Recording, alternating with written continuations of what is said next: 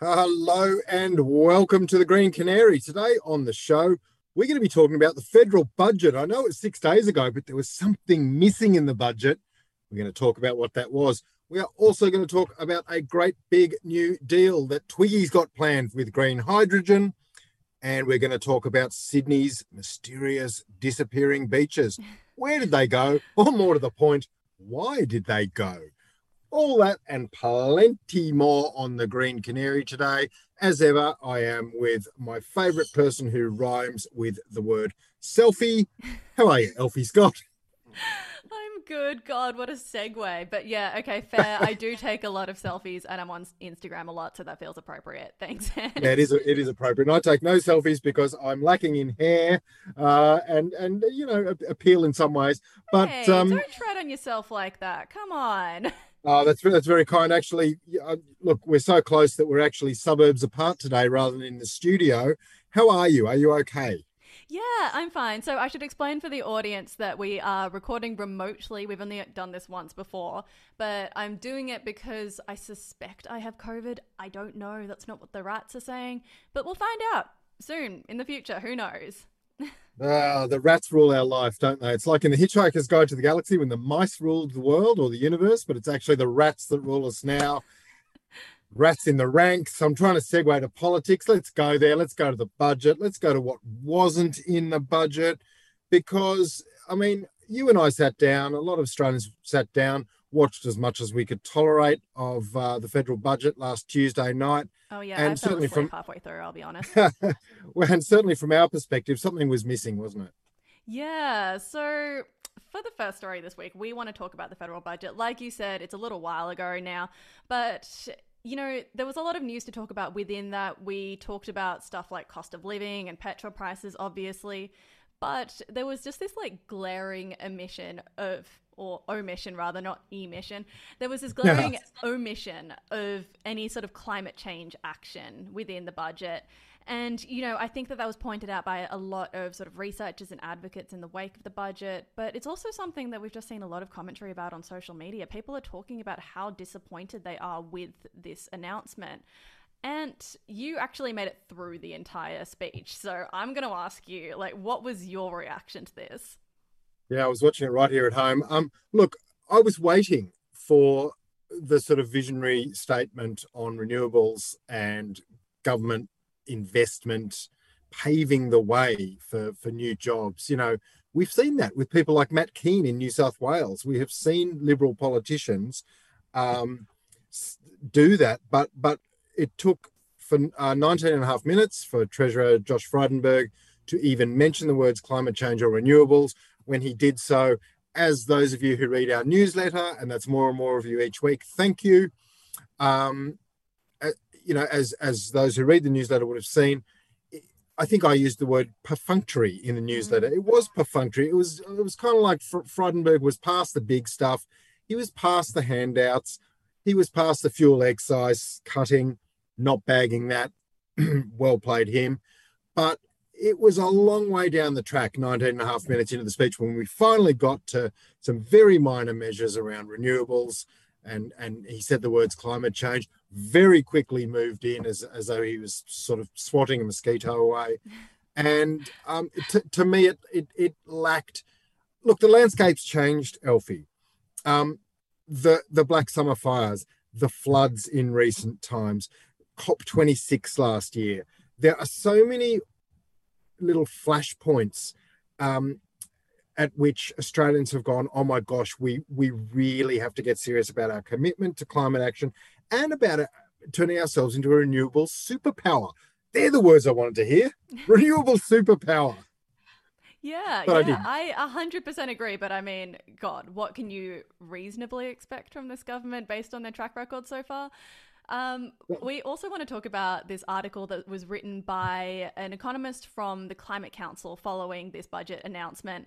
And, you know, it was written by this woman, uh, Nicki Hutley, who had some fantastic points. And uh, she has these quotes in it that were really punchy. Uh, one of them being that the federal budget has failed to deliver any meaningful commitments to address escalating climate change in Australia. And ironically, while proposals for action on climate change are almost non existent, the costs of climate fueled natural disasters are stark and mounting. So I think she's really touching on what you were talking about just then, Ant, in terms of the bushfires and the floods. Like, this is all coming to the front of mind more and more, and yet we just don't see that reflected in government action. And yet, then, a couple of days after the budget announcement, we did see a speech from Anthony Albanese, and that actually had kind of a different tone. So, uh, what did you make of that, Ant? Yeah, let's let's roll it. Let's just play it, and, and then we'll talk about it. You know, Albo's um, Albert uh, budget reply speech had a, quite a different tone. I mean, the, the bit we're about to play uh, comes at two and a half minutes into his speech. You know, Frydenberg mentioned these things 19 and a half minutes into the speech. So so there's a win by 17 minutes, but but you know, obviously you're measuring these things on not how early you talk about them, which is a sign. It is still a sign of what you're prioritizing, but what's actually being mentioned. So let's let's hear it. Labor has a real plan for economic growth and prosperity, a plan to get incomes rising and costs under control, with five pillars. Our Powering Australia plan to drive investment in cheap renewable energy will create 604,000 new jobs by 2030, with five out of every six in the regions, and lower power bills for households by $275 by 2025, and lower power bills for businesses as well. Our plans. I mean, look frankly, when I hear phrases like five pillars, I reach for my rifle. I mean, I, I hate, you know, it's it's it's uh, kind of like, you know, the Chinese Communist Party's five-year plans. It's it's they're, they're meaningless and they're almost a bit frightening. But the first pillar was investment in renewables. So I got excited. I went from cynical to excited in about two seconds because I I want um, our leaders of whatever political stripes they are to be talking about the triple win, the triple win from re- renewables, the hip pocket win that he spoke about briefly that comes with lower power bills, the economy win that comes with job creation, and of, of course the win for the environment, mm. the, the necessary win, the win we can't live without going forward. Yeah. So yeah. it was the right sort of noises, and and I just felt I felt that Frydenberg missed an opportunity. I, I felt I felt that it was he, he almost didn't want to talk about it. Yeah, yeah. I mean, almost didn't want to talk about it. I think that yeah. we can walk away with some pretty big conclusions from that.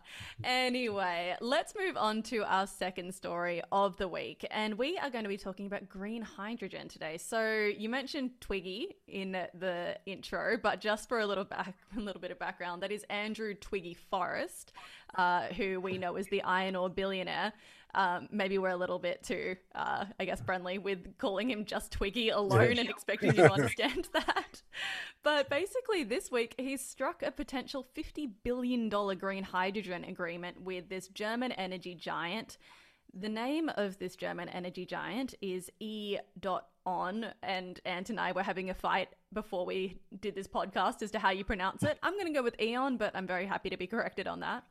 But at least someone, if, if anyone out there knows, because I just watched four corporate videos just before the potty, going, all right, what does this company call themselves? And they were just, it was just all these spokespeople just going, we believe in blah blah blah blah blah green power. They never said their own name. It was very frustrating. So it's it's it's stylized as E dot on. Let's call them Eon. Um, anyway, Twiggy, Eon, Twiggy, they're teaming up, aren't they? They're, they're, they've drawn up an agreement. Nothing's quite happened yet, but but it's an agreement potentially worth fifty billion dollars uh, to to produce green hydrogen. And you know, speaking about in the context of the budget, as we just did, about I wanted the government to do something. I wanted them to point the direction of the ship Australia in, you know, towards renewables island. Well, Twiggy's doing that. Twiggy is um, talking the talk. He, he set up a renewables hub in Queensland earlier this year. Sorry, a hydrogen hub, which is which means we can start, you know, processing this, making it happen. Now he's getting into business with a big European utility, and I'm very excited. Uh, I think there's there's a lot going on here, and and um, I think there's even a bit of a link to the the war in in, in Russia's war in Ukraine, isn't there? Yeah, so this is something that has been circling our minds for a little bit, but, but we haven't really discussed explicitly on the podcast before. But, you know, the conflict in Ukraine and Russia's war there has really led to some very interesting energy questions, especially in Germany, where they rely hugely on Russian imported natural gas. And so I think that Twiggy is really cashing in on something really important there and building a very important sort of connection with Germany. Um, you know, I, I don't know whether we've explained green hydrogen uh, enough for the audience in the past, but what I think we will do in the future is probably put together an episode sort of explaining how that industry could grow. But what you basically need to understand at this point is that green hydrogen can, you know, be sourced through renewable energy, and it's a very clean way of producing electricity. Um, and basically, it the price of green hydrogen has been diving for years now. So it is a really exciting thing to see, and it's one of the biggest sort of renewable energy deals that we've seen possibly ever, but I, at least in recent years. So yeah, it's it's an interesting story, and I think that we'll probably keep an eye on it, and then eventually explain to you what green hydrogen is in detail once we can. That that is ab- absolutely a challenge a challenge set. Um, I think we should do an explainer series, and I think you know what the hell actually is green hydrogen is a good one. Now you said a word a minute ago. You said the price has been diving. Let's go diving, Elfy. Let's let's let's segue that way into our third story. Oh, let's, beautiful work, Ant. Thank you. I'm so proud of you. Thank you. Let's dive. Let's dive into Ningaloo Reef. Sadly, uh, when we do that, we will not see Ningaloo Reef in its true glory. Now, that, of course, is the reef. It's one of the reefs in that area off Western Australia. Um, did you know that they're the largest fringing reef in the world? Um, and, and what a fringing reef is a reef that sits right next to a big chunk of land, because of course the Great Barrier Reef is, is a fair way offshore, most of it. Anyway, it's bleaching, isn't it, Elfy? Yeah, yeah, I like how you gave the big exciting setup, and then it's like, oh yeah, no, it's it's dying. Um, yeah, but... uh, no, it's not dying. Dying is bleaching is not dying. Bleaching can lead to death of coral, Bleaching is corals in stress. They can recover. They can't recover uh, quickly, especially to repeated mass bleaching events. But they haven't had one there for a while. But the warm waters that we've seen off Queensland, now there are warm waters off WA, and, and we're having a bleaching event there, and uh, it's not good. Yeah, yeah. Um, I think that it's important to cover this story uh, this week because I think we've been speaking so much about the Great Barrier Reef and what's been happening on the east coast of Australia with those rising water temperatures. But yeah, it's easy to forget, for at least for people on this side of Australia, that WA has this really rich, beautiful coastline that's dominated by this reef. Um, you know, I've always dreamed of going diving with whale sharks there. If anybody wants to take me, feel free. But, you know, it, it is in as much danger as the Great Barrier Reef. And I think that we have to sort of come to terms with the way that the entire coastline of Australia is being affected by rising temperatures. Yeah, we'll said, well said. And, uh, you know, I read one quote from a from a dive instructor over there uh, who a, dive master. Love the term dive master. Love to be a dive master. But anyway, she said um, that her team had been, uh, you know, diving around the reef and they've hardly seen any of the flamboyant sea slugs known as nudibranchs. And you know, flamboyant sea slugs. Um, I don't know if you've ever seen pictures of nudibranchs. We probably should have got some, but they are unbelievably. They're, they're almost like like magical animals. Um, Look, I'd go. I'd go there for the slugs. You and I have talked about slugs before. When you were up at the Pilliga in northern New South Wales, you missed the pink slugs of Mount Kaputar, which are famous slugs. Slug tourism. We've we've just got to be doing more slug tourism, but you know, unfortunately, slug tourism's not too great on Ningaloo. So we'll keep you across the bleaching there because it's really only just started. We don't yet know if it's a mass bleaching event, but we do know that some reefs are bleaching. Yeah, yeah, totally. All right, now let's head into our mulch for the week, which is our section where we talk about the little curiosities, the clippings that we want to bring to the table. Uh, and first up, we have a story about wind and solar. So this is actually quite a positive story, and which we generally don't get to do. So can you walk me through this one? Real, real simple. Um, a graph shows that the world is now uh, sourcing 10% of its electricity from hooray, renewables. Now, that's not as much as in, even in Australia, where it's more like a third. But but it you know there are some countries that that are, that are well behind the eight ball for all sorts of reasons. Uh, we're getting there. We have 10% of the world powered by renewables, electricity wise, and it's just a good little milestone worth celebrating. Yeah, it's beautiful. Um, I could say things that could mitigate the joy of that, but I'm not going to. We're just going to enjoy it for a little bit. Um, all right. And then I have a story that I really liked this week, and I just want to shout out the journalists who wrote it, who are Emily Atkin and Caitlin Luby from GQ. And they basically wrote this really incredible story that included eight smaller stories within it, highlighting the difference for communities around the world between 1.5 and 2 degrees of rise. So, for example, uh, one of the first stories that they go into is talking about, you know, we've we've heard about the hottest temperatures re- recorded on Earth, like in California's Death Valley. But what we don't hear about are places like a city in Pakistan where temperatures in summer are routinely rising above 50 degrees, and that's sort of past the place where the human body can cool itself, and people are dying of heat there. So, what I really liked about this story, and I thought was very important to understand, was that two degrees is catastrophic for so many communities around the world, and we act like that is an acceptable temperature rise. But it's a privilege for us to believe that. And there are so many places that are going to be starkly affected by 1.5 degrees, and we can't tolerate that basically. So I think that's a really important article to read, and you should go and go and head over to GQ and have a little look at that one. I'll put a link to it in the newsletter this week because it is a great yarn. The way that they've, you know, good climate journalism doesn't just you know, wave flags and go, everybody run for the hills. He goes, right, here are some places, here are some people, this is what they're going through. It was an incredible story. Subscribe to our newsletter. Now, there is one more little thing that we wanted to talk about the Sydney beach inundation. Absolutely incredible scenes. Um, Bondi, gone. Uh, waves all the way over the promenade. Bronte, um, just down the just down the coast, uh, waves into the park. You know, people walking their dogs in the park in the green grass, well behind the seawall, completely knocked over. Mm. A lot of footage out there showing all of this. A lot of people on Twitter and Facebook and beyond saying, right, this is climate.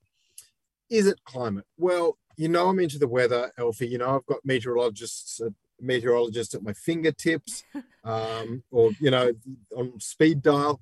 Is speed dial still a thing? Anyway, um, it's actually really outdated now, isn't it? it is, right. it is. But it, the, the phrase lives on. The phrase lives on. Um, I rang one. Here's what he said. Yes, the role of climate change is there, even if it's not a huge amount. If you take climate change away, it's unlikely the water would have gotten as high as it did on the weekend. So, look, there was a huge low pressure system just off New South Wales coast, and that's like a massive fan in a bathtub. It's like an industrial sized fan. And It's gonna push all the water on. Mm. 13 meter waves were recorded by offshore buoys. Uh, it was a high tide. There were a few factors going on. So we've always had these extreme eroding events, but they're coming more often. Just like everything else, climate is a factor undoubtedly in the equation. Yeah, yeah, 100%. And also, you mentioned that there was a turtle involved in this story as well to me earlier.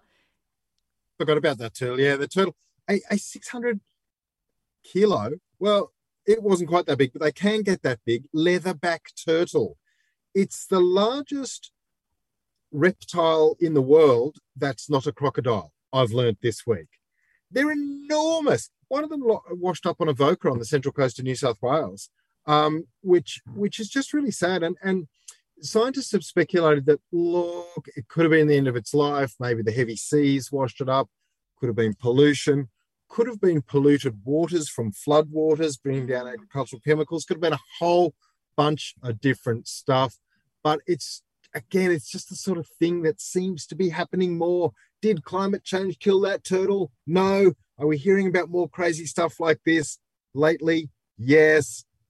Pieces start to fall together. Yeah, yeah, 100%. But oh God, why do we have to end on a negative note? And all right, positive next week, positive next week. All right. Well, that is all we have time for today in our episode. Thank you so much for joining us. Before we leave today, we would like to acknowledge the traditional custodians of the land on which we are both recording, the Gadigal people of the Eora Nation. We'd like to pay our respect to elders past and present, as well as extend that respect to any Aboriginal and Torres Strait Islander people here today. Thank you very much, Elfy. Well said as always. And I'd just like to say to people that don't forget we're out there on Twitter at Green Canary Pod. We're out there on Insta at Green Canary Media. What you can do is you can talk to us and say, this is how you say the German company E dot on. or you can email us at hello at thegreencanary.co and say, I would absolutely adore and love to get your newsletter each Wednesday. And by the way, you pronounce E dot on thus. That'll be really terrific. Maybe provide a link and we'll play it next week. But that is all for now. See you I later. Refuse to learn how to pronounce it. But yeah, thank you very much, everybody. See ya. Bye.